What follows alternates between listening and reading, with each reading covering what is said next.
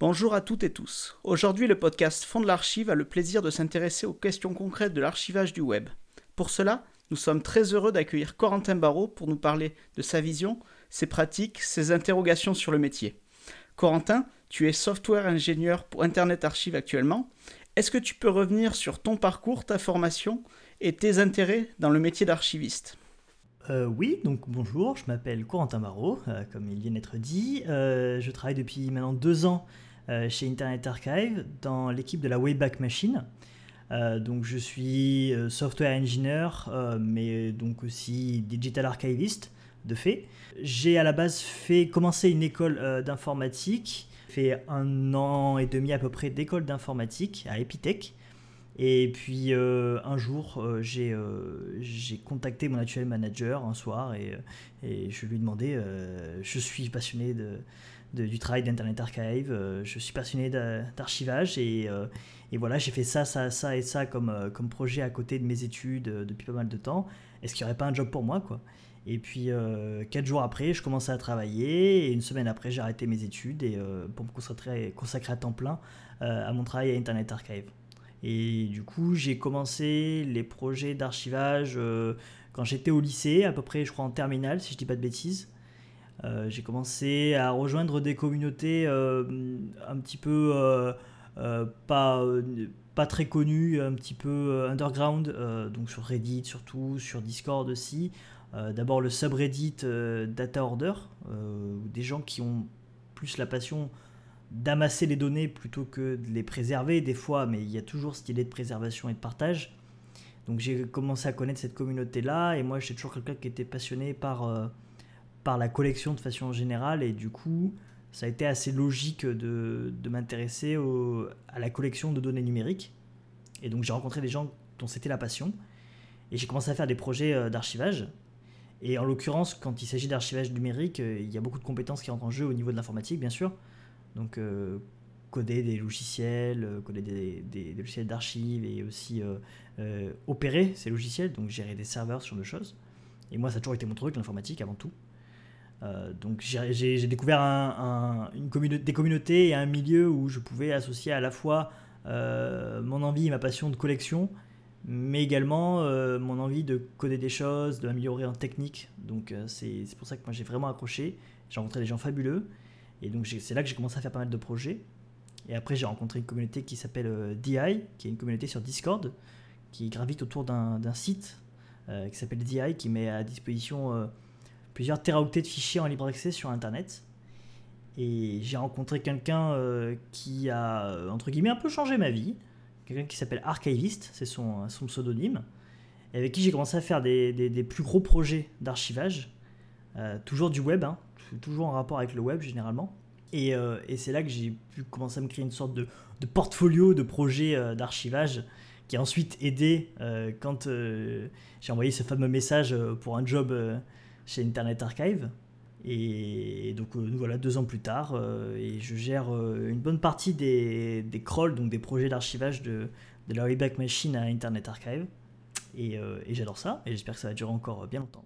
Justement, tu viens d'aborder quelques termes un petit peu techniques. Est-ce que tu peux revenir dans un premier temps sur la notion de Wayback Machine auprès de Internet Archive? Et dans un second temps, est-ce que tu peux nous présenter un petit peu tes fonctions auprès d'Internet Archive? Oui, alors euh, la Wayback Machine, du coup, c'est un logiciel, un site internet. Donc, c'est un peu la, vitrine phare euh, d'Internet Archive. Donc, c'est un site sur lequel euh, on peut regarder des captures qui ont été faites de sites internet pour les 20 et quelques dernières années, puisque Internet Archive a, je crois, 23 24 ans, quelque chose comme ça. Et donc les plus vieilles captures, elles ont un peu plus de 20 ans. Et du coup, on peut rentrer l'URL d'un site web ou d'une page web et, pour, et pouvoir regarder si elles ont été capturées, euh, du coup, des captures de, de, cette URL à, différentes périodes dans le temps. On peut voir euh, le site, je sais pas moi, de, de l'Elysée, d'Amazon, euh, même son site internet qu'on a fait il y a, a 5-10 ans et qu'on avait complètement oublié, qui n'existe plus. Euh, mais avec un petit peu de chance, il y a un projet d'Internet Archive qui à un moment donné a fait une, capture de ce site et on peut peut-être le retrouver sur la Wayback Machine. Donc euh, c'est plusieurs centaines de milliards de, de pages web, hein, la Wayback Machine, et des, des, milliards de plus chaque jour. donc ça c'est vraiment le... Moi je fais partie de cette équipe-là, donc l'équipe qui gère à la fois la Wayback Machine en elle-même, donc faire que les gens puissent y accéder, faire des recherches, que les pages s'affichent bien, etc. Mais aussi qui opère un certain nombre de, de, de crawls, donc de, de projets d'archivage du web pour la Wayback Machine. C'est pas, pas la seule équipe à Internet Archive qui fait de l'archivage du web, qui fait des crawls, mais on en fait une bonne partie.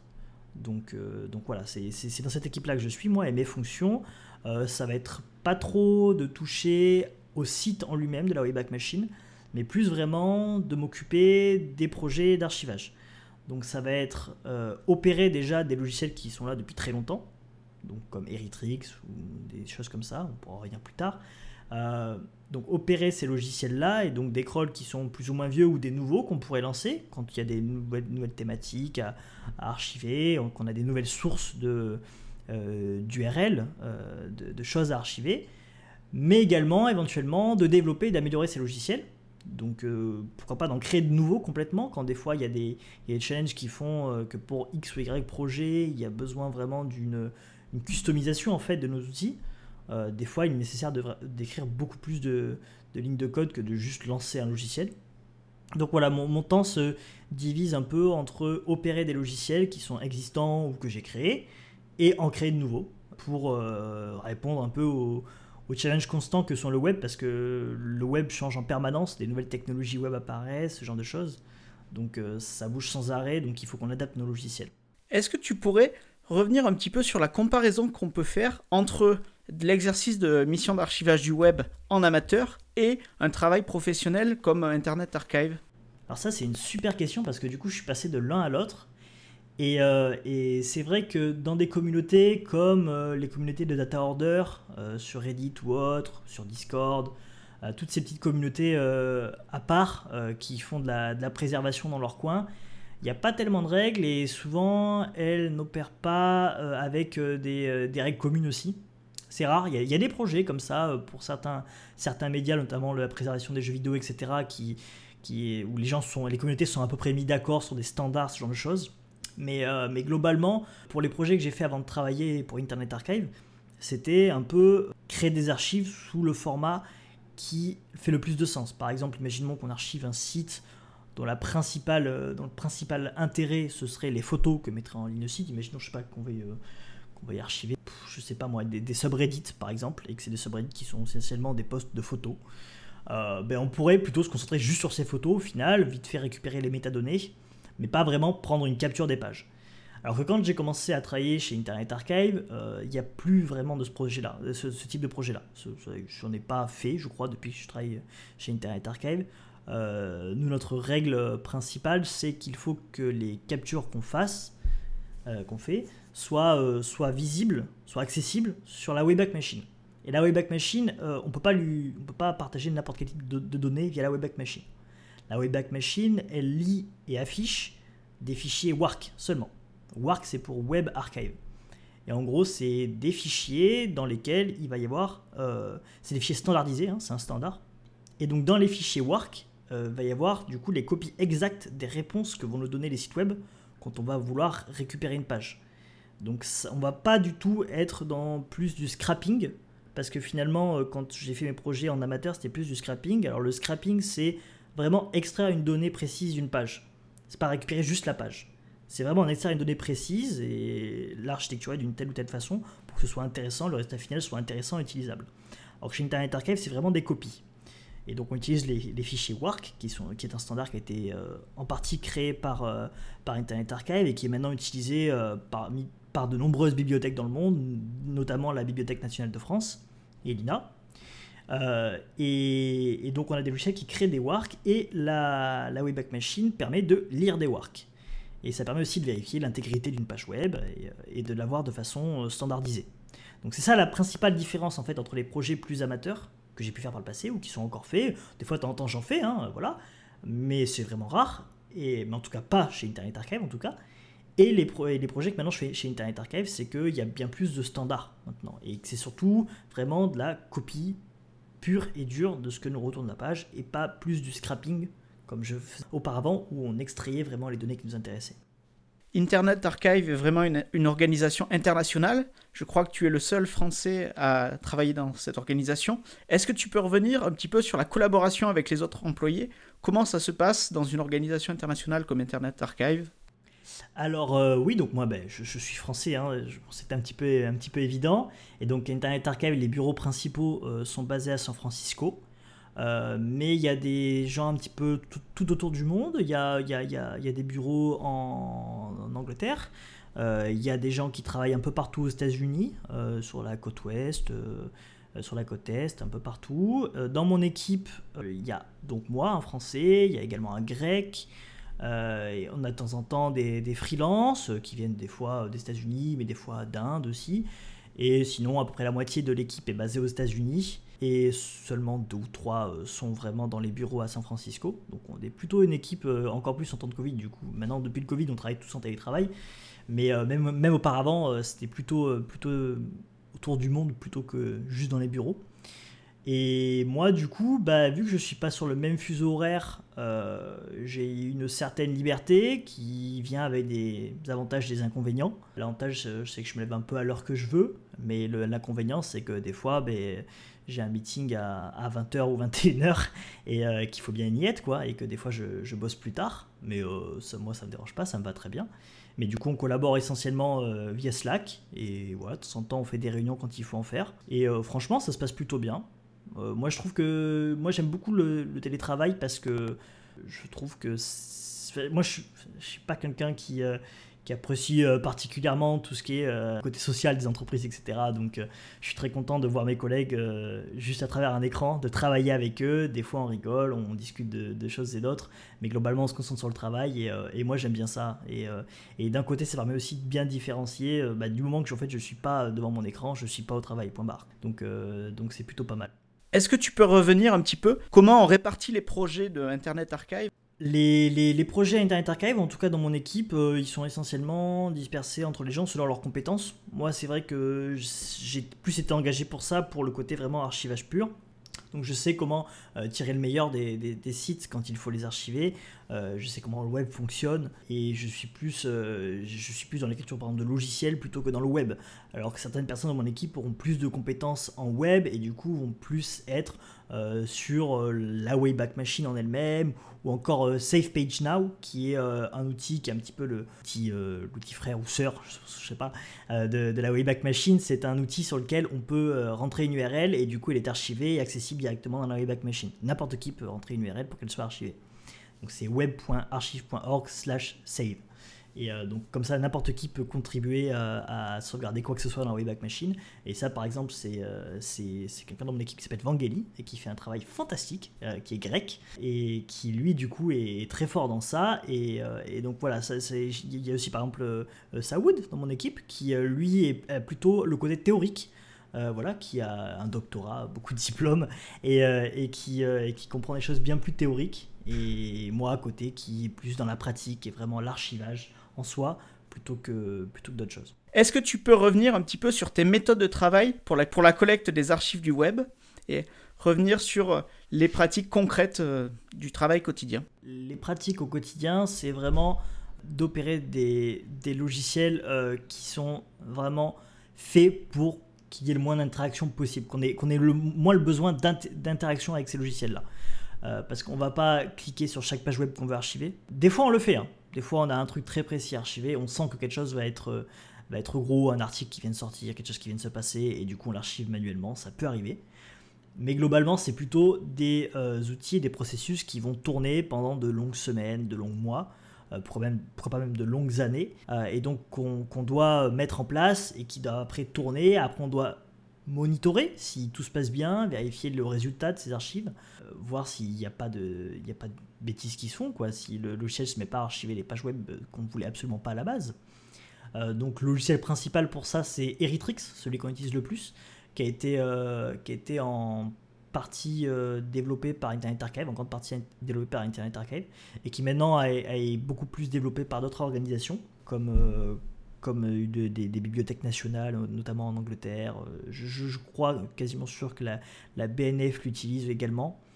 Et donc, qui est un logiciel fait en Java, et donc qui permet, on lui donne une liste d'URL et des paramètres, par exemple capture ces URL ainsi que les URL sur ces pages web, ou des trucs plus compliqués. Hein. On peut aussi exclure certaines URL, on peut choisir d'automatiquement suivre certains liens selon certains mots-clés, etc. Donc c'est très customisable tout ça.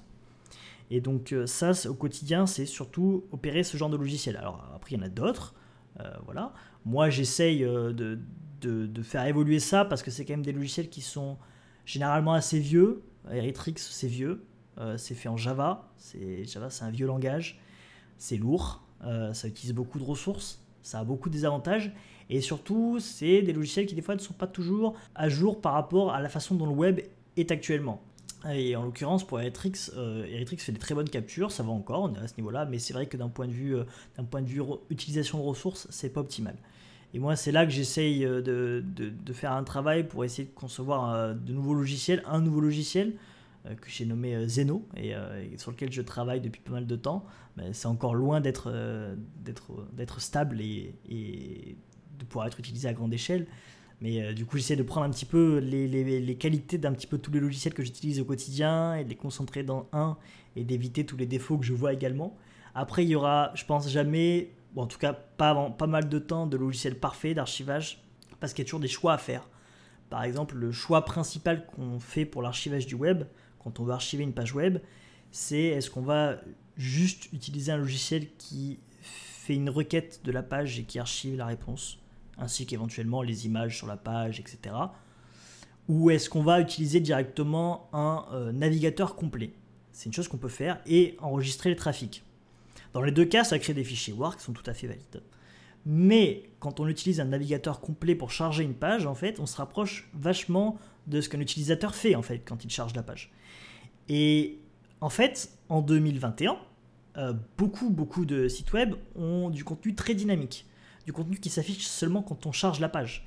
Et en fait, quand on charge la page, ça fait des dizaines de requêtes, à plein de services externes, des API, des machins, des trucs. Ça charge des choses. Et ça, c'est des choses qui sont difficiles pour des logiciels plus standards d'archivage, qui eux vont juste faire une requête à la page et hop, sauvegarder le contenu qui est retourné par le serveur. Parce qu'il va manquer du coup toutes les requêtes qui ont été faites au moment où l'utilisateur a chargé la page. Alors que quand on utilise vraiment des navigateurs complets, on a tout ça. Et à côté, en, parallèle, on enregistre tout le trafic et c'est parfait. Du coup, on a des, captures qui sont quasiment parfaites. Sauf éventuellement si on est bloqué par le site, euh, ce genre de choses. Mais globalement, si ça se passe bien, on a une capture qui se rapproche vraiment de ce que l'utilisateur peut avoir quand il va le voir le site lui-même euh, si le site est toujours en vie. Mais le problème, c'est qu'utiliser des navigateurs complets comme ça, ça utilise beaucoup de ressources. Bien plus que juste faire une requête sur une page, comme on peut le faire avec euh, des logiciels comme Eritrix ou euh, wget, ce genre de choses. Donc ça, c'est toujours le choix à faire en fait, c'est est-ce qu'on veut plus de qualité mais du coup un peu moins de quantité ou est-ce qu'on veut plus de quantité mais un peu moins de qualité? Et ça, c'est vraiment le choix principal. Par exemple, Safe Page Now, dont je parlais, euh, que n'importe qui peut utiliser, utilise des, euh, des navigateurs.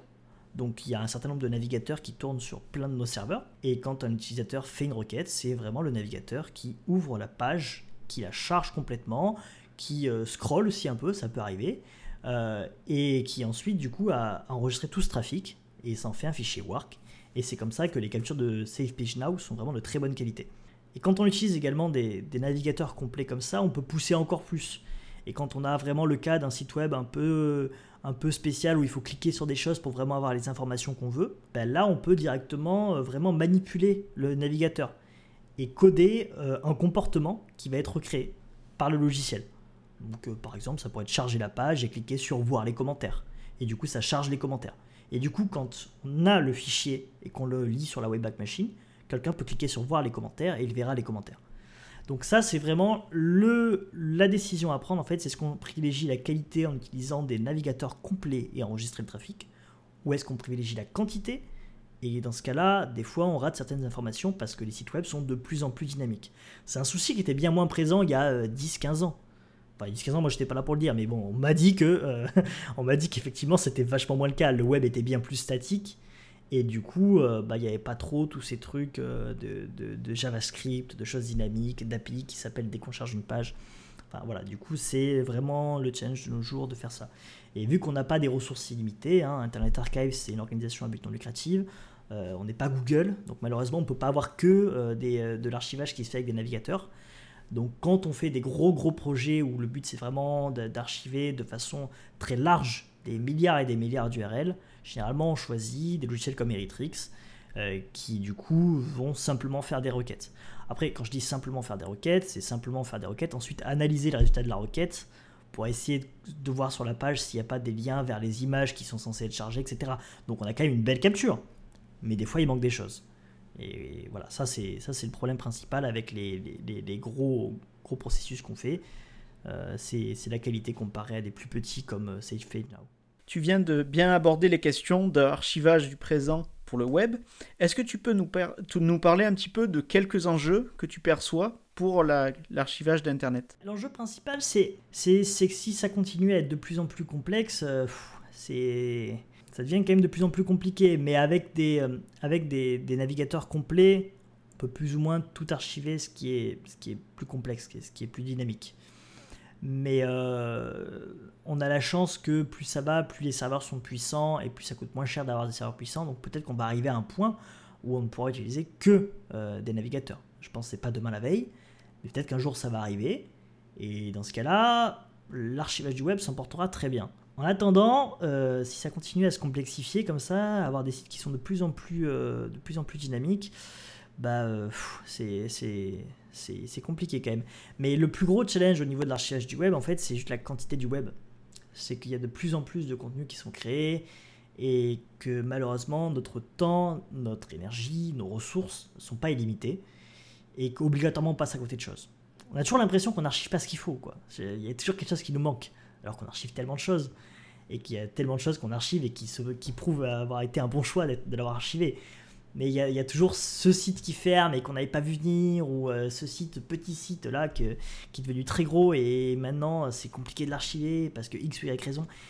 Et il y a aussi tout le côté, euh, tout le côté des, des, limites aussi. Il y a beaucoup de sites qui limitent euh, leur accès aux bots, donc aux robots d'archivage, euh, parce que euh, soit ils veulent pas être archivés, ah, ça peut arriver, hein, voilà. Après, euh, je sais pas, voilà, je comprends pas toujours pourquoi, mais il y en a qui ont sûrement des bonnes raisons, mais ils veulent pas être archivés, ou en tout cas, des fois, c'est plus des protections envers ceux qui voudraient scraper, donc extraire des données des sites et les utiliser, pas toujours à des bonnes fins, des fois à des fins financières, etc. par exemple, imaginons Facebook, quelqu'un qui scraperait Facebook et qui n'aurait aucune limite, pourrait constituer une base de données énorme de personnes. Donc dans l'absolu, c'est bien qu'il y ait des limites. Je dis pas le contraire. Mais, euh, mais du coup, ces limites-là font que nous, des fois, ben, on se fait bloquer. Et du coup, on peut pas archiver complètement un site. Et des fois, on s'en rend pas compte, et machin, et machin. Et du coup, c'est ça, c'est ça, c'est vraiment le problème, en fait. Et j'ai l'impression qu'il y en a de plus en plus. Et c'est paradoxal parce que il y a des sites qui disent qu'ils bloquent parce que euh, ça pourrait affecter leur performance. Et je trouve que c'est la pire excuse en fait. Parce que plus ça va, plus c'est facile d'accepter un trafic énorme sur pas beaucoup de. Sur, sur un petit serveur en fait. Genre, plus ça va, plus on a des logiciels qui font que les sites peuvent avoir des millions de connexions par seconde et tout à fait tenir. Oui, il y a 15 ans, un million de connexions par seconde, euh, n'importe quel serveur euh, était mort. Ça, je dis pas le contraire. Mais de nos jours, non. Ça, je trouve que c'est une fausse excuse. Et surtout que nous, quand on archive, il n'y a pas de raison qu'on passe plus, plus de deux fois au même endroit. Donc même si le site est très gros, euh, normalement si le site est très gros et qu'il y a tellement de pages que du coup on fait beaucoup de requêtes pour tout archiver, s'il est assez gros c'est qu'il peut largement tenir de trafic. Donc euh, pour moi c'est pas du coup une très bonne excuse de dire que ces sites-là limitent ou ralentissent le trafic euh, pour des soucis de performance. Je, pense que c'est une fausse excuse.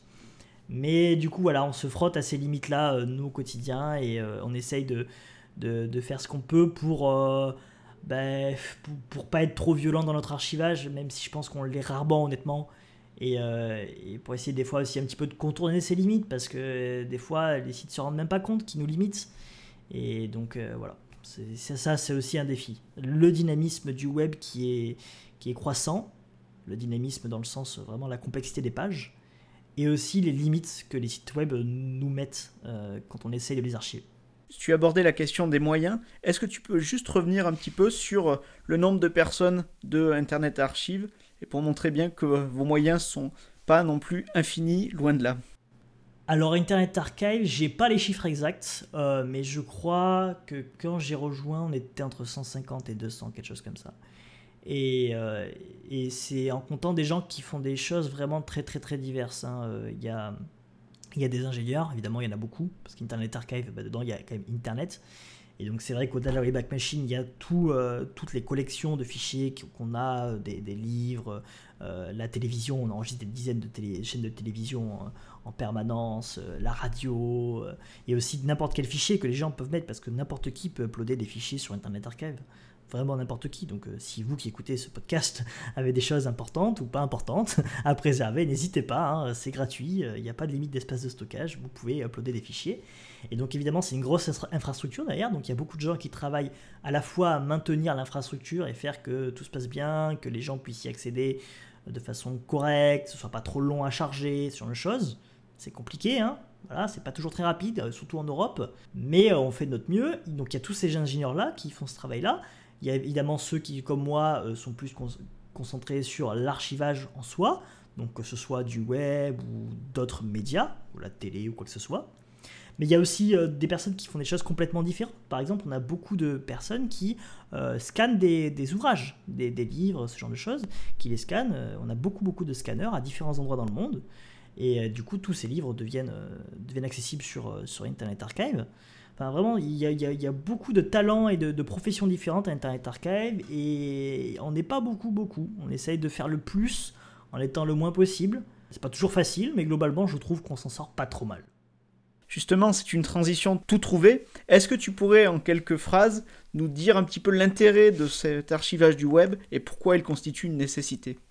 En fait, la question de pourquoi archiver le web, je la trouve, ça c'est absolument sans offense pour toi, je comprends tout à fait l'intérêt de la question, je la trouve un petit peu stupide parce que c'est une question qu'on ne poserait pas pour un autre média. Les gens ont tout à fait compris qu'il fallait archiver des livres les gens ont tout à fait compris qu'il fallait archiver euh, maintenant la télé, avec euh, tout le nombre, de, le nombre de personnes que je vois partager euh, des, archives de l'INA qui sont publiées sur YouTube, sur Instagram, etc. Les gens ont très bien compris l'intérêt de ça. L'intérêt, c'est à la fois faire des recherches, l'intérêt, c'est aussi pouvoir regarder derrière et se dire, tiens, il se passait ça à telle époque, et c'est marrant parce que maintenant il se passe ça. Et c'est de comprendre des choses, c'est en comprenant son passé qu'on comprend son présent et qu'on peut anticiper le futur. Et c'est tout à fait valable pour le web également le web, c'est juste notre vie, mais sur une autre plateforme au final. Les gens vivent plus sur le web qu'en vrai de nos jours. Ils parlent sur le web, ils travaillent sur le web, ils partagent leur vie, leurs photos euh, et leurs créations. Les artistes partagent euh, ce qu'ils dessinent, ce qu'ils peignent, ce qu'ils créent sur YouTube, euh, sur, n'importe quelle plateforme, sur TikTok pourquoi pas, sur les réseaux sociaux, c'est là où il y a le plus d'interactions. Même, même pour des milieux très sérieux comme la politique par exemple, les réseaux sociaux ont une importance capitale. les présidents s'expriment dessus, les ministres s'expriment dessus, les campagnes se jouent via les réseaux sociaux. Mélenchon sur YouTube par exemple, aux dernières élections présidentielles. Enfin, c'est vraiment sur Internet que se passe l'essentiel des choses de nos jours. Et donc pour moi, la question de pourquoi archiver le web, pourquoi c'est important, c'est important comme il est important d'archiver n'importe quel type de média. Et, pour moi, ça fait tellement partie de notre monde. C'est pas un monde à part le web. C'est pas un monde virtuel. C'est pas non, c'est notre monde. Et du coup, pour moi, la question elle est évidente. Et, euh, enfin, la réponse plutôt est évidente, qu'évidemment il faut archiver le web et que c'est indispensable et qu'on en aura vraiment besoin, qu'on en a déjà besoin maintenant. Je trouve que c'est intéressant de voir ce qui se passait sur le web il y, a, il y a 10 ans, mais alors maintenant que le web fait partie intégrante de la vie, dans 10-20 ans, et je pense que ce sera très intéressant de revenir en arrière et de regarder ce qui se passait. Parce qu'autant maintenant, quand on regarde 10 ans en avant, on voyait encore une belle différence entre ce qui se passait sur le web et ce qui se passait dans la vraie vie. Il n'y avait pas toujours de rapprochement, de connexion entre les deux. Alors que maintenant, la vie, c'est le web. Et du coup, je pense que dans quelques dizaines d'années, il sera très intéressant de se concentrer un petit peu sur ce qui s'était passé euh, ces années-ci sur le web. Très beau plaidoyer pour l'archivage du web. Merci beaucoup, Corentin Barrault. C'est un, témoignage très intéressant sur ton travail sur l'archivage du web. Si vous souhaitez poursuivre les réflexions sur ce sujet et connaître l'actualité de la revue, n'hésitez pas à nous rejoindre sur Discord ou nous suivre sur Twitter à Fondarchive pour échanger. Nous vous mettrons tous les liens sur la description. Commentez, partagez et surtout, nous vous souhaitons une bonne écoute. Et archivez. Et archivez, évidemment, c'est l'essentiel. Merci à tous. Au revoir. Merci.